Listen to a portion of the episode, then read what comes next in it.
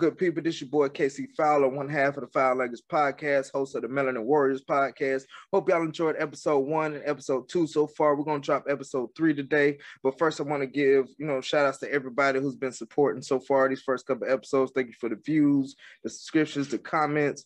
Everybody following on TikTok. If y'all need to follow me on TikTok, y'all want to follow me on TikTok, y'all can follow me at melanin underscore lion. So let's go ahead and jump into episode three.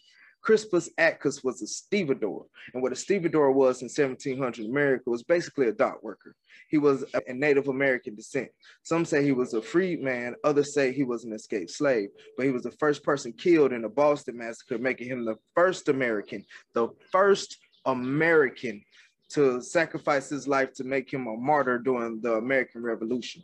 On March 5th, 1770, the colonists gathered in an altercation with the Century because he reprimanded a boy who's complaining that a British officer didn't pay his barber bill.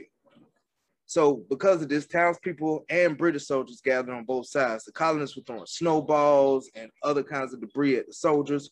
A group of men, including Attucks, were armed with clubs. A soldier was hit with one of these clubs.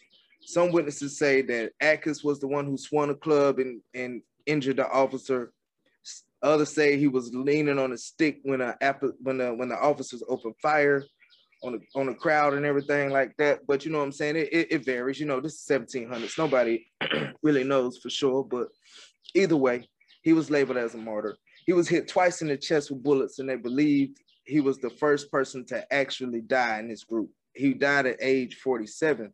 Two of these soldiers was put on trial and was defended by John Adams. I'm gonna say it again he was defended, they were defended by John Adams. They were found guilty and were facing hangings, and the soldiers pleaded benefit of clergy. Now, what benefit of clergy is, is a claim that they're outside of jurisdiction of the secular court. So when this plea is brought forth and it goes through, you know what I'm saying, and it happened for them, they were just branded on their thumbs. John Adams went on to charge Attucks as having instigated the incident with his mad behavior.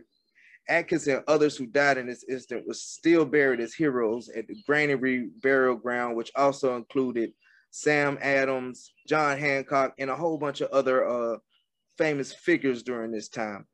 Even still, customs dictated that melanin people and Caucasian weren't supposed to be buried in the same cemetery. Melanin people were supposed to be buried in the rear of the cemetery, but in this case, for this brother, he was buried right where he belonged, right with the rest of the heroes of history. In 1858, William Cooper Nell established Corpus Crispus Attucks Day. My bad. he established this day and commemorated him in 1886. The spot where he fell was marked with a circle, and they also put a hub and the spokes lead leads out to you know forms a wheel saying, "Hey, you know this is where he he got shot at. We're gonna we're gonna honor this gentleman." In 1888, on that same spot, they erected a monument honoring Atkins and the others who fell that day.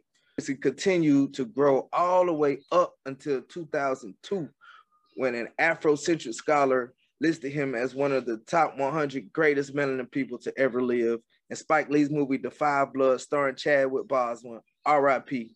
Chadwick Boseman, by the way, refers to him as well at a time where he was not welcome or even considered a citizen, he still fought for what he believed in. He fought for this country and he, he was honored for it. And that makes him one of America's first, America's first melanin warrior. And with that, you know what I'm saying, with the climate and everything that's going on in the world today, I felt it was very important important to show people that melanin warriors, melanin men, melanin women, melanin children, we're all a part of this country too. It's too divided right now. We need to go ahead and come together, just like Mr. Crispus did.